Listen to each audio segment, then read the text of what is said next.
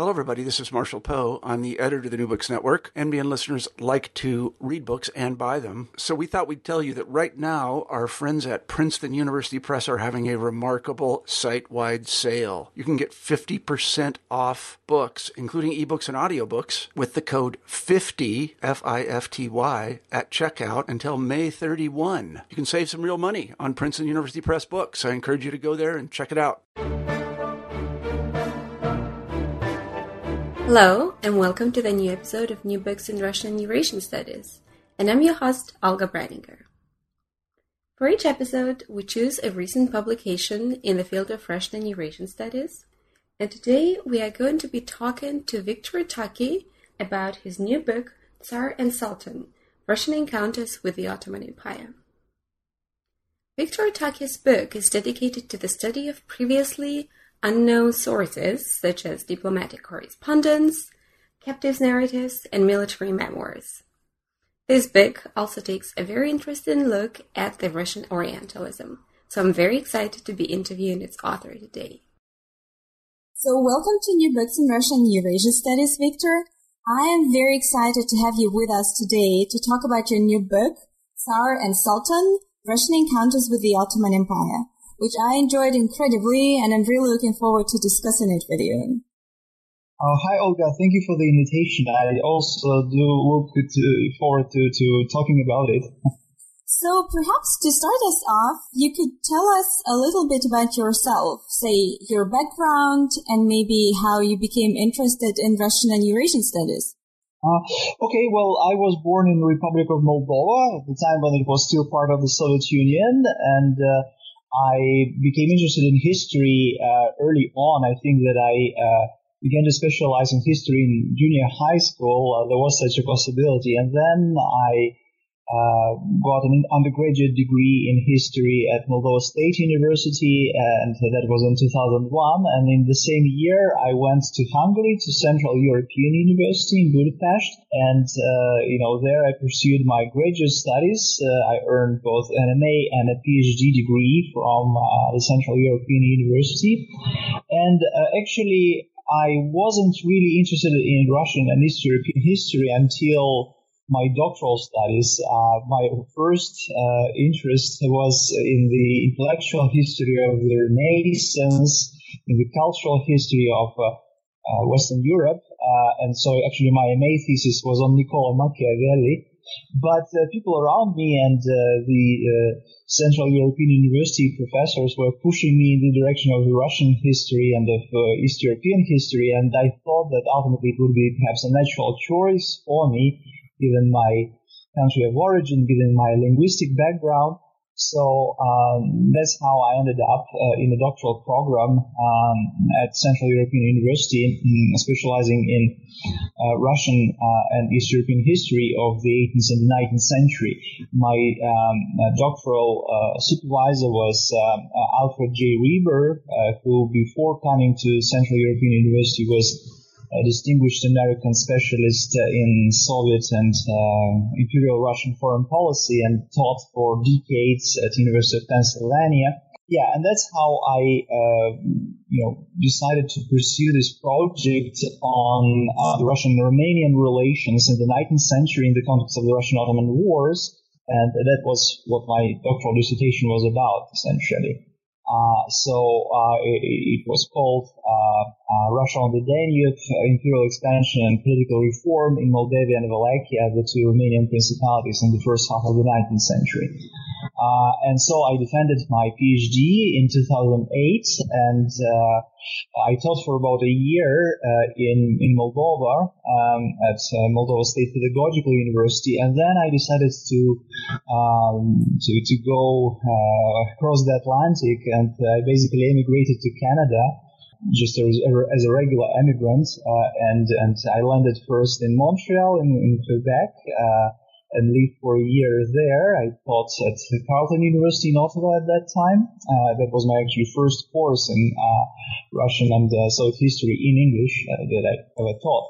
And then there followed a series of um, visiting appointments at University of Alberta, Uh, Dalhousie University in Halifax. Then I pursued a postdoctoral uh, uh, fellowship at the University of Alberta again, and for the past two or three years, I, have been teaching at a number of smaller universities in Edmonton, the King's University and Concordia University. Uh, and actually, my uh, my my book uh, that, that, you that you read uh, uh, is is actually the result of my postdoctoral project. It's not uh, it's not actually my dissertation. it's rather a study, a more general study that reconstructs the cultural context of the Russian policies in in the Balkans in the context of the Russian-Ottoman wars. Uh, but I think that uh, will lead us to the second part of the interview where you're going to, ask specific questions on, on, on that book. So I'm, I'm, I'm ready to answer them. Well, let's move on straight to that. Um, so you start your book by reminding the reader that Russia was more at war with the Ottoman Empire than with any other power. And mm-hmm. maybe you could um, start by talking about why the warfare between Russian and the Ottoman Empire was so intensive, so protracted, and seems mm-hmm. to be so important for Russia. Well, uh, the most remarkable thing is that before there was this series of 11 Russian, Russian Ottoman wars, uh, the Russian Ottoman relations were rather peaceful, uh, I mean, for the first uh, roughly two centuries after they began in the late 15th century. Uh, and that's despite the religious divide, obviously. Uh, so uh, the the Muscovite Grand Dukes and later Tsars uh, maintained rather peaceful relations with, with the Ottoman with the Ottoman sultans, and it was really only uh, at the end of the 17th century that this uh, this persistent rivalry began. And uh, there is a number of reasons for that, but I would say that uh, the, the the starting point was was was, was obviously the struggle uh, over the territories that are nowadays Ukraine, right, uh, following the uh, Mus- Muscovy's uh, incorporation of the Ukrainian Hetmanate and uh, a prolonged civil war uh, that ensued in the 1660s and 1670s was in the context of this civil war that different factions within the Ukrainian Hetmanate's elite pursued pro-Russian or uh, pro pro Ottoman orientation, and that's how actually this this uh, this conflict broke out. But there was, of course, another uh, reason, uh, I would say, a more persistent one, and that was the Crimean Khanate, the Crimean Khanate that was kind of a vassal polity of the Ottoman Empire, and that. Um, in the context of the early modern uh, period, um, had rather adverse relations with, with both Muscovy and uh, the Polish-Lithuanian Commonwealth, um, there was this problem of persistent uh, raids of the Crimean Tatars against the southern territories of both uh, the Muscovite uh, state and Polish-Lithuanian Commonwealth. And uh, ultimately, it was in order to this constant drain on, on on human resources uh, uh, that uh, the Muscovite rulers ultimately decided to to embark on a series of campaigns against against Crimea in the late um, 17th century, and ultimately one can see that at least the first uh, the first period of the Russian Ottoman Wars, uh, the period of the uh, late 17th and 18th century, was about you know coming into control of the northern Black Sea region, and then, of course, in the context of this struggle, uh, the factor of Russia's uh, uh, Orthodox co-religionists in the uh, Ottoman Empire uh, came came to prominence. Uh, right, first Russians tried to use their Orthodox co-religionists as a kind of local support against against the Ottomans, but then ultimately uh, you know, these, these local clients uh, started to wag the dog, so to say, right? It's kind of this case of proverbial tail that wags the dog. And so eventually, uh, you know, this championship of the rights of the uh, uh, Orthodox religionists of the Russian Empire acquired a logic and a momentum of its own, and uh, that helped to perpetuate this, this series of Russian Ottoman wars into the 19th century. Uh, and and so uh, as a result, we end up with the longest uh, series of conflicts. Um, one of the longest series of conflicts in human history between any two powers, because ultimately those 11 Russian Ottoman wars extend from the late 17th century to the late 19th or early 20th century, depending upon how we count uh, the the First World War, which also was a Russian Ottoman war. Uh, and and uh, and uh, they took every 15 to 30 years. So so a very very persistent um, uh, conflict. Thank you. Thank you. Um, and would that be correct to suggest, um, based on your book, that you know one important aspect of Russia's encounter with the Ottomans was that it actually contributed to the emergence of modern Russian identity? Oh yes, uh, absolutely. Uh, because uh, uh you know, well, I, I, try in my book. I try to emphasize that uh, Russian encounters with the Ottoman Empire were not only uh, encounters with an Asian power, or let's put it this way, a power that came to be described as as Asia, as the Orient. They were also about the Russian encounter with Europe, right? Because it was actually in the Ottoman Empire and in its capital, Constantinople or Istanbul, that the Russian, uh, the Tsarist diplomats uh, um, tried to pass for Europeans and tried to uh, to, to integrate very much into this diplomatic community uh, that emerged on, on, on the shores of the Bosphorus uh, um, in the 17th century, uh, right? So, in other words, these Russian encounters with the Ottoman Empire reflect the process of the westernization of the Russian elites, among other things. And in this respect, uh, of course, uh, they are quite central to understanding modern Russian identity, uh, an identity which uh, is defined both uh, in opposition to this constructed uh, Asian or Oriental other, but also in in some in some opposition to to the European other, because while they try to emphasize their Europeanness, uh, their, their, their commitment, so to say, to the principles of, uh, uh, of European um, uh, international relations. Uh, at a certain moment, of course, in the context of the Eastern question, uh, since the late 18th century, the Russians found themselves often in tension and in conflict with Western Western Western powers, and ultimately this conflict culminated in the Crimean War, with which my book ends right? So basically, uh, one can see the Russian identity, modern Russian identity, as as uh, as being formed in opposition to these two constitutive others. And in this respect, of course, the history of the Russian-Ottoman encounters is, absolutely essential, I would say, to uh, Russian intellectual history, Russian cultural history uh, in the 18th and the 19th century. Perhaps you could talk a little bit more about the intertwining of Russian Ottoman and Russian Europe relationship, because since you mentioned that, you know, the discovery of um, the Orient was also a chapter in Russia's westernization story, I'm very interested in how all this fits together. Mm-hmm. Uh, well, uh, I think that uh, I, I, begin, uh, you know, uh, discussing this subject in the in the first chapter, which is about uh, cultural history of the Russian Ottoman diplomatic contexts, and I I emphasize there that you know this is perhaps the the oldest historically the oldest form of Russia's encounters with the Ottoman Empire.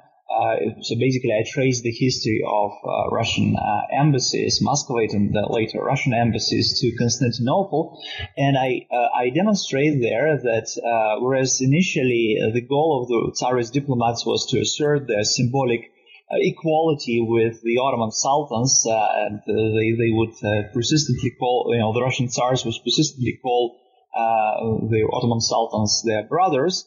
Uh, beginning with Peter the Great, uh, you have a, a, different kind of motivation, so to say, behind their actions, and this is, uh, you know, this desire to uh, to to become part of the European diplomatic community uh, in the Ottoman capital. Peter the Great manages to secure the appointment of a permanent Russian representative to the Ottoman capital. Uh, that was uh, Pyotr Andreevich Tolstoy, the ancestor of uh, the Russian great novelist. Uh, and uh, and from that moment onwards, uh, the Tsarist diplomats uh, increasingly um, uh, integrate into this uh, European diplomatic corps on the shores of the Bosphorus. so, and then of course their goal continues to be the assertion of the status of the Russian ruler as equal to that of the foremost powers in the in the world of the 18th and the 19th century, right? Uh, so it was in this context that uh, you see the first um, occasion, so to say, for the orientalization of the uh, Ottoman Empire which at the same time becomes an occasion for asserting Russia's uh, Western Western identity. Namely, at a certain moment in the 18th century, the Russian diplomats uh, begin to comment on the um, uh, deviation of the Ottoman sultans from the accepted norms of European international relations. The uh, Ottoman ambassadorial uh, ceremony um, uh, is is not following the model, so to say, of the ambassadorial uh, ceremonies that characterize contemporary European uh, relations, and uh, you see that increasingly the Tsarist diplomats present this difference as the outcome of the Oriental, uh, Asiatic, one may say, despotic character uh, of the Ottoman um, uh, political system and of the Ottoman foreigners, so to say, uh, uh to the um, European uh, cultural uh, notions. And of course, the, it was in this context that the Tsarist diplomats emphasized their own commitment to the European format of international relations. And what is this format? Well, uh, uh, it's based on a number of uh, principles such as the extraterritoriality of of the envoys of, of the diplomats as um, reciprocity, the, you know, the mutual exchange of ambassadors, uh, right? So uh, it was uh, the supposed failure of the Ottoman sultans to respect these principles uh, that in the writings uh, of the Tsarist diplomats emerges as one of the important markers of their otherness, of their foreigners to uh, the um, ultimately to the civilization, to the European um, cultural uh, forms and models. And so uh, it was through this that the Tsarist diplomats in the 18th century began to assert their their uh, their um, uh, you know European uh, their, European status, their European character. Uh, but at the same time, as I mentioned, uh, the Eastern question, of course, uh, occasions tensions ultimately between the Ottoman uh, between between Russia and the European powers uh, that become increasingly concerned with the mounting influence that Russia has over the Ottoman co-religionists, and so it was in, also in the context of these diplomatic relations that the Tsarist diplomats uh, also uh, start to criticize not only the Ottomans for their foreigners to the European uh, cultural notions, but also they criticize uh, the, um, uh, the the the um, kind of condescending and indulgent attitude of the European diplomats towards these Ottoman deviations from the uh, accepted uh, diplomatic norms. Uh, so they see in that the you know the outcome of the manifestation of uh, the desire to of the Europeans to somehow pacify the Ottomans to win them uh, on their sides uh, again on their side against Russia and so on. So uh, we can see how, how the diplomatic context occasion both the uh, assertion of uh, the Oriental character of the Ottoman Empire and of Russia's Europeanness, but also the occasion the early criticisms that the Russians have of the European manner of conducting uh, foreign relations and specifically relations with the Ottomans. Uh, and, and in this respect, one may say that the Russian-Ottoman encounters demonstrate both Russia's westernization, but also the limits of Russia's integration into this uh, you know, Western or European uh, community of great powers. So this took us through your first chapter, which is dedicated to one of the three principal dimensions of Russian Ottoman encounters, which is diplomacy. And then mm-hmm. your second chapter chapter is called Captivity Narratives, and mm-hmm. it talks about the experiences of captives and the way of narrating them. And mm-hmm. something which struck me is um, the way, the role of religion in the way the captives related their mm-hmm. experiences. Could you yeah. tell a little bit more about that? Yeah. Yeah, well, uh, I think that uh, religious history experiences uh, somewhat of a renaissance in uh, in the historiography of uh, Imperial Russia, uh, and and certainly if you look at the narratives of captivity of, of, of, the subjects of the Tsars in the Ottoman Empire, uh, you can see an early importance of religion. Uh, captivity was uh, initially, at least, above all about uh, about about the relig- about the religious experiences, right? Um, you know, if we speak about the cap- captivity narratives of the 17th century, you can see how how uh, you know, the, the captives who managed to return uh, from the Ottoman Empire, how they give account of their religious practices uh, while in captivity. Uh, how they try to minimize, uh, you know, all sorts of possible deviations from from those religious practices, uh, how they deny, so to say, the fact of their apostasy from orthodoxy. Uh, in, in, in, in, most cases. And then you can also see that uh, uh, the religious practices of, of the captives is something that interests uh, the Muscovite authorities uh, above all. Uh, you know, the first captivity narratives come to us in the form of the records of interrogation of, of the captives who managed to return from the Ottoman Empire that were conducted at the Patriarch's office um, uh, in the 17th century. Uh, so you can see that uh, instead of this compassion and instead of this sympathy towards the captives, which is kind of the normal, I would say, modern attitude towards the captives, uh, you can see somewhat of a, of a, more suspicious attitude on the part of the Muscovite authorities, who uh, who uh, kind of have reasons to doubt that these people uh, remained uh, staunchly orthodox uh, during their period of captivity. And, you know, the, the captives who respond to the questions of the Muscovite religious authorities try to emphasize that despite all hardships, despite all, all challenges, they in fact were uh, you know, uh, loyal to orthodoxy throughout uh, throughout their travails. So uh, uh, the the early importance of religion uh, in in um, in captivity narratives is beyond doubt. But at the same time, as you move to the 18th century and the early 19th century, you see that uh, gradually, uh, uh, you know, the importance of religion declines and captivity is increasingly interpreted within a, within an alternative framework of reference uh, instead of the Muscovite uh, religious authority, is the most important um, um, uh, authority, so to say, that passes judgment on the captives uh, and upon their behavior in captivity uh, is is the Russian educated public. Uh, and it's interesting to see that initially this Russian educated public could also be quite quite suspicious, so to say, of the captives uh, and and um, uh, is, is above all interested in seeing that the captives uh, manage to uh, retain their basic human dignity in captivity. Uh, and so the captives do not spontaneously and automatically uh, demand or, or, or, command this uh, this um, uh, universal sympathy, uh, compassion, respect that you might expect uh, otherwise um, uh, from uh, from from people who who who, who um, learn about the, the the experiences of, of the captives.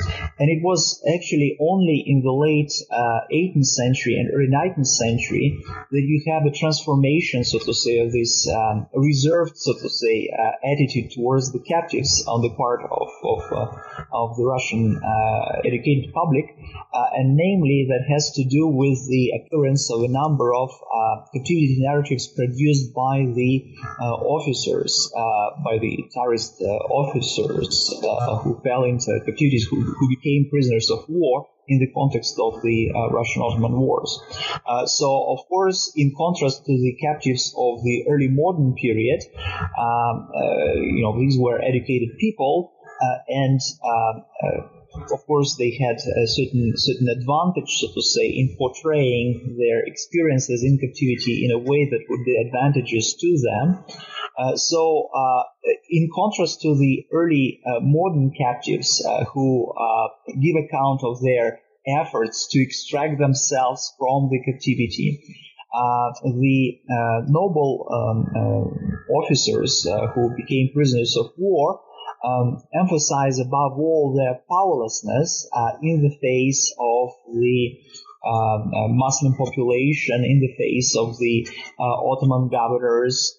Uh, and uh, it was ultimately this uh, powerlessness that kind of exculpates them from any possible accusations of, of apostasy or some sort of um, behavior that would be considered um, uh, not worthy, so to say, of a noble person.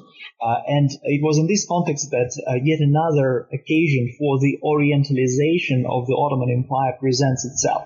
So essentially, in order to dispel any possible, um, uh, you know, doubts on on on uh, on the part of the reading public about the uh, dignity, so to say, of the captives, uh, the authors of, of, the noble captivity narratives, uh, uh, you know, uh, portray uh, the setting in which they found themselves in captivity in Orientalist terms. They speak about the fanaticism of the Muslim crowds. They speak about the despotism of the Ottoman pashas, of the Ottoman governors. And uh, uh, of course, uh, that that renders their captivity narratives the character of some sort of adventure stories. But the most remarkable characteristic of those captivity narratives is that the uh, the uh, the noble protagonist remains uh, almost always passive, almost always uh, kind of uh, beyond any any any ability uh, to influence his or his his fate, and it is always the intervention of some sort of outside power that uh, extracts uh, the noble captive from from captivity. Uh, so most usually it's of course the Russian government that sends money that uh, negotiates better, uh, uh you know, uh, living conditions for the captives and that ultimately secures their release. But another way, so to say, in which some sort of external force um, um, saves the noble captives um, is is the figure of the Ottoman pashas, of the Ottoman governors, of the so-called noble Turks uh, who managed somehow to restrain, so to say, these fanatical outbursts of the Muslim uh, population against uh, against the infidel captives uh, and so on and so forth. So you can see how again through through uh, the um, through the captivity narratives you, you, you see another um, uh, site through which uh, the Ottoman Empire uh, is increasingly orientalized uh, in the Russian pub- publications, and that of course continues the orientalization of the uh, of the Ottoman Empire that. Uh, happened in parallel in the diplomatic correspondence and in the writings of the Russian diplomats that were considered in the first chapter of the book. And how about the military accounts? So mm. in chapter three, um, as I see it, you're talking about the Russian accounts of the Turkish campaign, and mm. a lot is, of it is dedicated uh, to the reflections of the differences between European and Oriental warfare. Is that so? Mm-hmm. Yeah, absolutely. Uh, uh, and uh, I, I, basically argue that uh, you know accounts of um, of um, uh, Muscovite and Russian embassies, captivity narratives, and uh, um, uh, memoirs and diaries of the Russian Ottoman wars constitute the three main aspects of uh, Russia's historical experience uh, of the Ottoman Empire, right? Uh, because you know perhaps several scores of Russian diplomats went to Constantinople to represent the Tsar there uh, then uh, you know tens of thousands of captives of Russian and Muscovite and Russian captives ended in the uh, Ottoman Empire during the early modern period, and then hundreds of thousands of Russian officers and and soldiers. Um, went to the uh, to to the Ottoman Empire in order to fight with with with the Sultan's armies, right? Uh, so chapter three reflects their experience, uh, and it is based mainly on the uh, memoirs and diaries of the Russian Ottoman Wars produced by the uh, Tsarist officers. And indeed, uh, it you know these diaries and officers and, and, and these diaries and and, um, and memoirs constitute yet another terrain of the Orientalization of the Ottoman Empire, because indeed, in beginning in the 18th century the Russian officers increasingly emphasize the of the uh, Ottoman um, uh, you know, Ottoman commanders and the Ottoman troops from the um, modern European uh, models of warfare. Uh, the the Ottoman soldiers are often portrayed as formidable warriors uh, individually, but they're uh, definitely criticized uh, and found lacking as as as, um, as, as soldiers, as, as as an army. you know, the inferiority of the Ottoman weapons, of the Ottoman tactics. Uh, is is is something that becomes increasingly evident to the Tsarist uh, officers and uh, to the Tsar to the Tsarist commanders, who of course like the Tsarist diplomats, undergo the process of westernization in the uh, 18th century. They are increasingly uh, versed in the uh, European military literature. They increasingly um, uh, assimilate, so to say, the uh, principles of the uh, European military art and European military science. And they increasingly see that the Ottomans do not do that. And uh, at a certain moment, they come to interpret uh, Russia, Russia's successes in the wars against the Ottoman Empire, which, of course, uh, overwhelmingly were successful for Russia uh, in the 18th and the first half of the 19th century, as the manifestation of uh, uh, of uh, the Ottoman Empire, uh, foreigners once again to the European models, to the European principles of warfare that Russia itself managed to uh, to uh, emulate uh, rather successfully, beginning with Peter the Great onwards. So here again, you can see yet another uh, site for both the construction of the otherness of the Ottomans in the Russian um, um, publications and then also the assertion of Russia's uh, European uh, Western identity.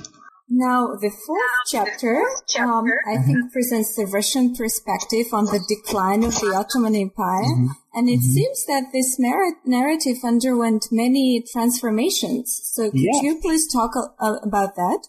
Yeah, well, yes, uh, of course, uh, uh, the Ottoman Empire was uh, referred to as the sick man of Europe, uh, and uh, you know these words are attributed to the Russian Tsar Nicholas I on the eve of the Crimean War, even though it it looks like he actually did not pronounce that that phrase, that exact phrase. But definitely, you know, this this idea of the Ottoman decline was was a, a leitmotif of, of, of the European and Russian perceptions of the Ottoman Empire in the 18th and the 19th century.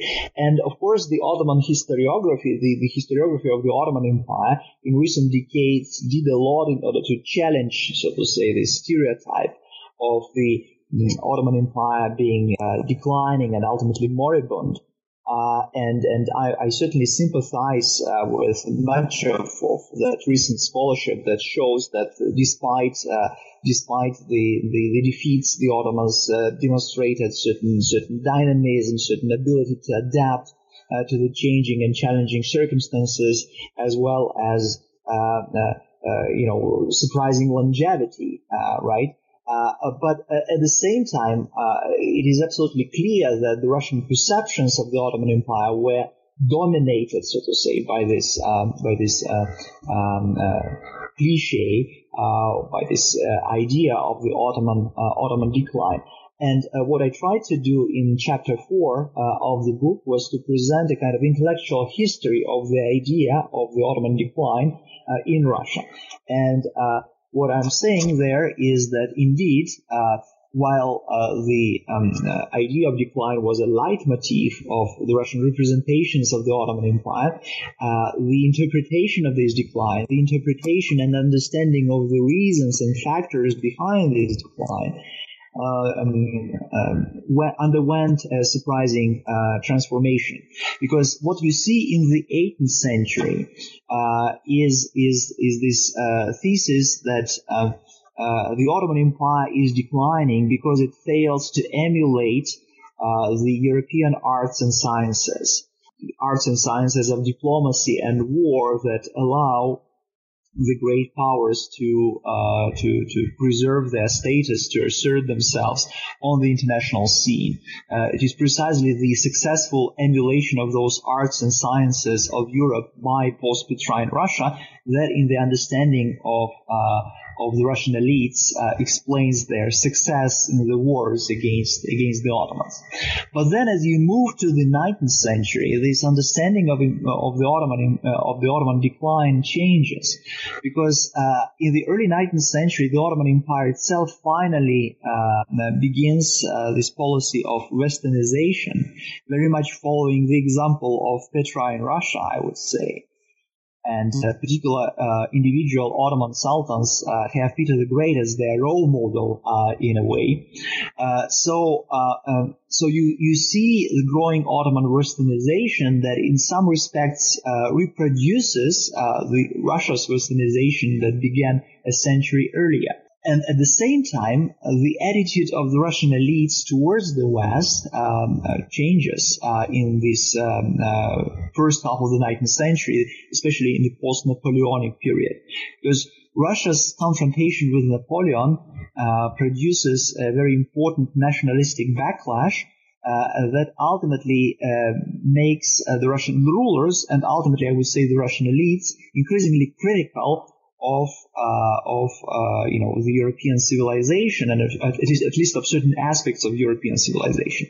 So essentially, under Nicholas I, uh, um, you have this change from uh, the Russian state being the most important European, in the words of Alexander Pushkin, into an agency that tries to filter uh, the Western and foreign influences and uh, allow only those that are truly beneficial, so to say, uh, for the Russian society, and block those that are subversive, uh, revolutionary, and so on and so forth right? So uh, basically, uh, you see how in the uh, first half of the 19th century, particularly in the second quarter, I would say, of the 19th century, uh, you have this mounting process of Ottoman Westernization that contrasts with the growing uh, criticism, so, so to say, of the Russian rulers and of the Russian elites of certain aspects of Western civilization.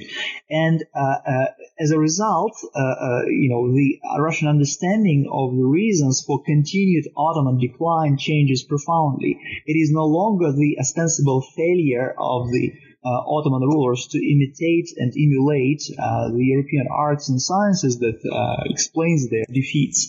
It is rather uh, this uh, this um, um, uh, rushed this this uncritical acceptance, this uncritical imitation of external forms of Western civilization that that that comes with the neglect of the traditional Ottoman um, institutions and traditional national Ottoman qualities that uh, explains why the Ottoman Empire is ultimately moribund.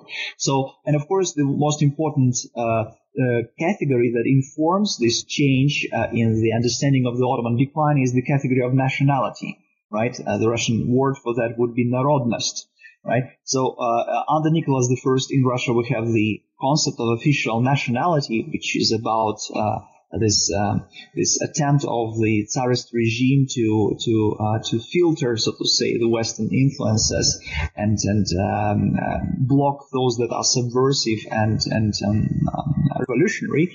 And so uh, the the Russian um, uh, public figures criticize increasingly the Ottoman Westernization policies as ignoring the Ottoman Turkish nationality, the Ottoman Turkish narodnost, right? So, uh, uh, in other words, uh, the uh, idea of the Ottoman decline that used to be uh, a, an occasion for criticizing the Ottomans uh, for their failure to um, to to to westernize turns into the um, criticism of their uncritical imitation of Western civilization that leads to the neglect of the uh, Ottoman Turkish uh, nationality, and that ultimately explains the continued decline of the Ottoman Empire. So you, you see here an interesting inversion, so to say, in this uh, um, uh, argument um, of the Russian observers of the Ottoman Empire. Uh, as they try to explain uh, the reasons for continued Ottoman decline and continued defeats that the Ottomans suffer uh, in in the wars with the Ottoman uh, with the Russian Empire.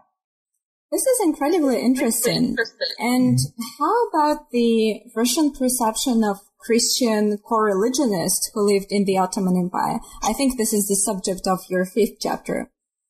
Uh, uh, yes. Uh, uh well, I thought that uh, it would be uh, logical, so to say, to conclude the book by by mentioning, by, by, by discussing the Russian perception of the Christian co-religionists.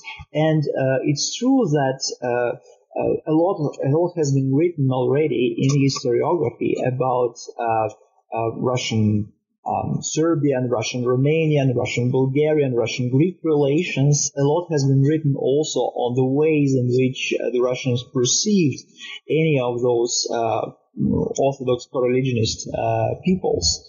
But what I was interested uh, in was not so much uh, the Russian perceptions of each of those uh, pe- peoples uh, uh, in particular, but rather Russian perspectives upon the interethnic and interconfessional relations within the Ottoman Empire. Because one thing that is remarkable about the Russian literature uh, about the Ottoman Turkey is that the Ottoman Turkey is actually the first uh, um, power uh, that came to be described as an empire uh, in in the Russian publications. In other words, uh, a polity that is characterized by some relations of hegemony and dominance um, of one particular people, of one particular community over other peoples and other communities. So this heterogeneous, uh, hierarchically organized structure of dominance um, that, that, that is basically what an empire is about.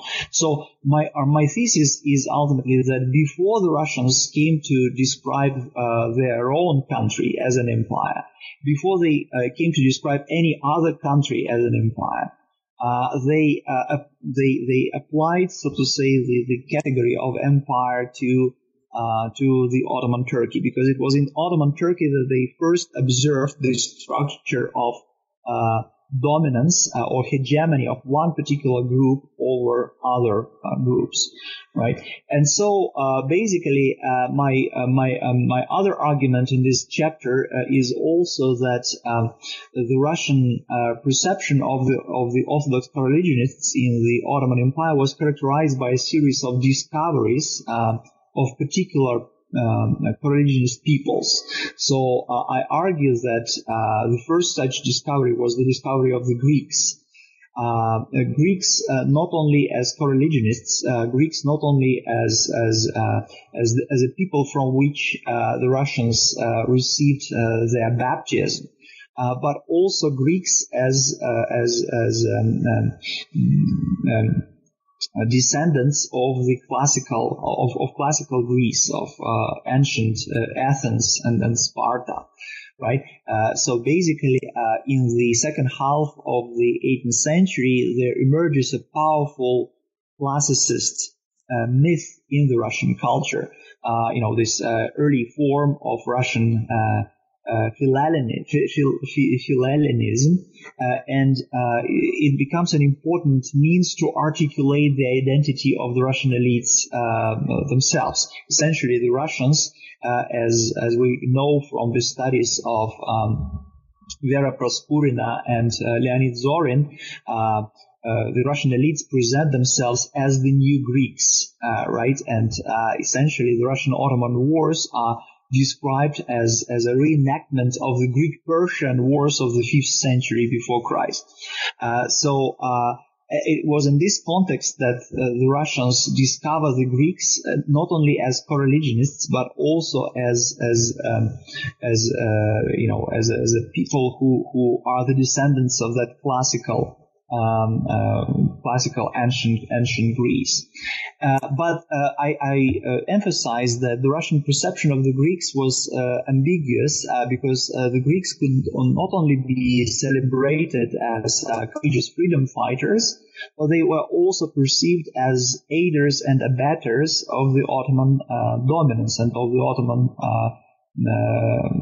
tyranny, uh, because alongside uh, you know this image of the Greek rebels that uh, becomes particularly topical uh, in the 1820s uh, at the time of the Greek revolt against uh, the Ottoman Empire and the Greek War of Independence that leads to the establishment of the independent Greek kingdom, you also have this image of the Greeks as Phanariots. Uh, in other words, as this um, uh, Greek aristocracy uh, that uh, was concentrated in the uh, suburb of Constantinople called Phanar, uh, and which was related to the uh, to the uh, patriarchate, uh, Greek patriarchate of Constantinople, and that uh, maintained very close relations with the Ottoman regime. So the Phanariot Greeks, at a certain moment in the late 17th and, and the 18th century, become uh, uh, important uh, diplomats uh, working on behalf of the Ottoman government. They also monopolize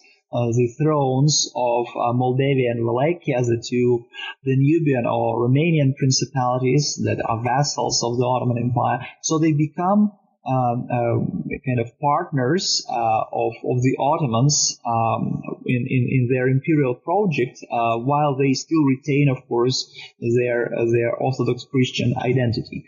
And so uh, um, the Phanariot Greeks, in particular, are uh, despised and are very much criticized uh, in the Russian publications of the late 18th and uh, first half of the 19th century as agents uh, of the of the uh, of the Ottoman government that uh, helped the Ottoman government to oppress their Christian co-religionists.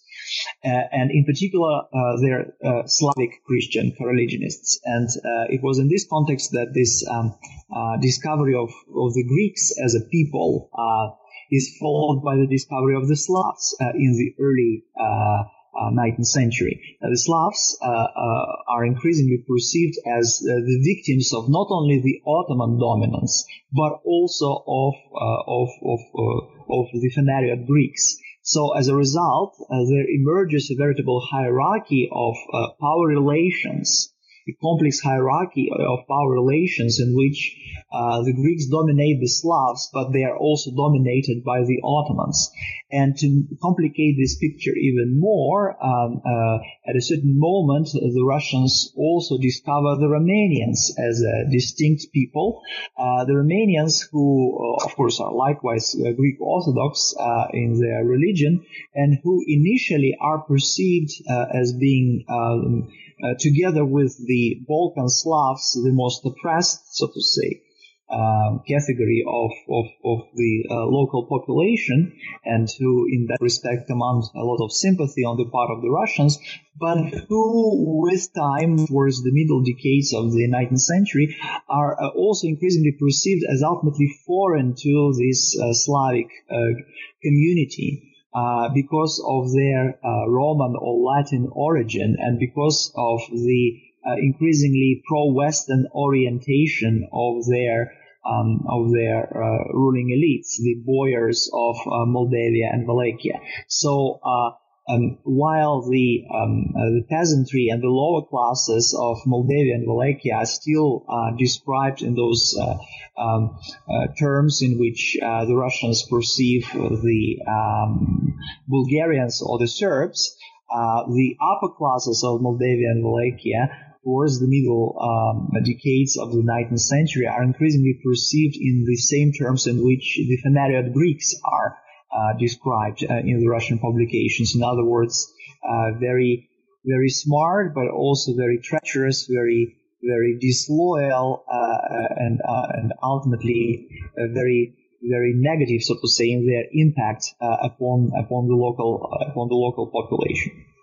So uh, to sum it up, let me say that um, you know these Russian um, representations of the Orthodox subject peoples of the uh, Ottoman Empire present us with the very complex and the very uh, nuanced, I would say, picture of this um, uh, ethnic hierarchy um, that that characterizes uh, traditional continental empires. And in this respect, I would say that uh, the the Russian representations of the Ottoman Empire again stand out because the Ottoman Empire is literally the first country, the first power which is described as an empire. Uh, I would say uh, by uh, by the Russian uh, authors in the 19th century. Um, Victor, we already mentioned this here and there in other questions, but I would really like to return to something which seemed to me of particular importance in your book, and mm-hmm. that is your saying that in your book you try to go beyond Said's reading of Orientalism and in a way against the grain of post-colonial studies. So mm-hmm. maybe you could also talk a little bit about the stance of your book vis-a-vis Said's concept of Orientalism. Mm-hmm. Yes, well, indeed, in uh, in all the chapters that we have discussed so far, and definitely in the first four chapters of the book, I use the uh, the, the the category of orientalization. In other words, I uh, I stress that uh, you know the Russian representations of the Ottoman Empire at a certain moment portrayed it as as as typical of that uh, generic Orient right? Uh, uh, uh, and of course, this this generic Orient was a way in which um, the European, but also Russian authors of the 18th and the 19th century tried to redescribe the diverse and complicated reality of Eastern countries as being kind of familiarly uh, familiarly different, uh, so to say, uh, and and you know to to substitute or to subsume this this actual diversity of uh, lifestyles of political structures uh, under this uh, stereotypical uh, concept of the Orient, uh, which is characterized by Oriental de- or Asian despotism, by uh, Oriental sensuality and sexuality, by fanaticism, by ignorance, by stagnation, by decline, uh, and, and, and so on and so forth. So uh, Russian diplomats, uh, Russian captives, Russian uh, military men all resort to this uh, ultimately to this cliched image, uh, and and in in a way the Ottoman Empire becomes the most important uh, representation of this generic Orient, uh, so to say, in the Russian literature of the late 18th and the first half of the 19th century. So, in this respect, I do think that uh, uh the Russian representations of the Ottoman Empire um, illustrate an important aspect of Russian Orientalism. Uh, and in this respect, my book uh, seeks to contribute to the discussion of Russian Orientalism um, that has been going on uh, in historiography since uh, since uh, the year 2000, uh, when there was an important historiographic discussion um, uh, in um, in uh, the Kritika uh, journal between Adeeb Khalid, Nathaniel Knight, and Maria Todorova on the character of Russian Orientalism. And indeed, the, the degree to which uh, the the Saidian concept is applicable to the Russian Empire is a matter of debate. Uh, I, uh, I, I I do not think that uh, one can find um, uh, any evidence of um, Orientalism in uh, in in the first sense in which Said uses uh, this term, namely, uh, you know, a cluster of academic disciplines that at a certain moment uh, begins uh, to be used uh, as a as a tool for imperial rule, so to say. Uh, in in my book, I demonstrate that although some uh, Russian uh, Orientalist scholars um, did did contribute some some um, descriptions uh, of the Ottoman Empire, their role in, in defining the Russian policy with respect to, to, to, the Ottoman Empire was ultimately rather minimal.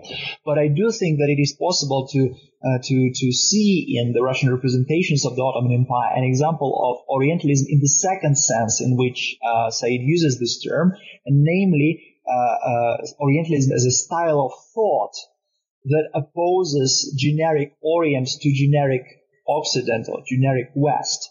Uh, uh, so, uh, in other words, this, style of thought that is really operating around those binary oppositions between the dynamically de- developing West on the one hand and the stand- stagnant and declining East, the rational West versus the irrational fanatical East. Uh, and, and, and so on and so forth. So I think that uh, representations of uh, the Ottoman Empire by the Russian diplomats, by the Russian captives at certain moment, and also by the Russian uh, officers, military men, um, all demonstrate, so to say, uh, this uh, Russian uh, Orientalism in this second sense in which Said uses this term in his in his book. I cannot really say that I go beyond Said, but I, I, try to go beyond the uh, the discussion of Russian Orientalism as it has been taking place so far, because so far scholars of the Russian Empire and early Soviet Union who uh, addressed the issue of Orientalism uh, did so uh, primarily with respect to what they call Russia's own Orient. In other words, uh, the Orient within the borders of the Russian Empire or of the Soviet Union. But I think that that leaves uh, leaves kind of um, neglected an important aspect, so to say, of Russia's uh, Orientalism, which is about Russia's encounters with Asia beyond the borders of the Russian Empire. And I think that uh, Russian representations of the Ottoman Empire constituted a major, major uh, sub-aspect, so to say, of, of the neglected side of, uh, of uh, Russian Orientalism. And my book was precisely uh, motivated uh, to, to, to fill in this, uh, this gap. Victor, Victor thank you thank a lot for your time and for this absolutely fascinating conversation. Mm-hmm. Uh, mm-hmm. Before we say goodbye, please uh-huh. tell us about your current projects. What are you working uh-huh. on at the moment? Yeah, uh, well, uh, in 2012, 2013, I I got uh, funding from um, uh, from a German uh, Gerda Henkel Foundation uh, for a new project, which is about the history of the Russian-Ottoman wars and population politics in Eastern Balkans. so basically, after undertaking this this um, study of the Russian cultural encounters with the Ottoman Empire, I decided to move into the uh, domain of the military history, but not so much uh, the you know uh, military history in the traditional sense of the term as the history of battles or military operations, but rather I would say the new uh, military history, uh, the, the, new military history that uh, studies the social and and cultural and ultimately intellectual aspects of warfare uh, so my basic uh, argument, my basic thesis in this new project uh, is that the Russian-Ottoman wars constituted a major aspect of the transformation in the character of the European warfare from this traditional restrained regular warfare of the old regime Europe uh, as it was practiced in the 18th century when the armies were professional, rather small, commanded by aristocratic officers and uh, focusing on uh, very sophisticated maneuvering and avoiding major battles and avoiding major destruction, so to say, right? To the total warfare of the 20th century, where you have mobilization of the entire society for the purpose of the war, where you have uh, population politics or population policies with respect of the local population, with respect of different groups, ethnic and confessional groups of the local population their putative uh, loyalty or disloyalty to uh, to the uh, to to the regime, to the uh, uh, army that is fighting on the front line, all right. So my argument is that uh, it was in the context of the Russian-Ottoman wars that uh, the local population of Eastern Balkans uh, came to play a particularly important role in the uh, thinking, in the planning, in the strategic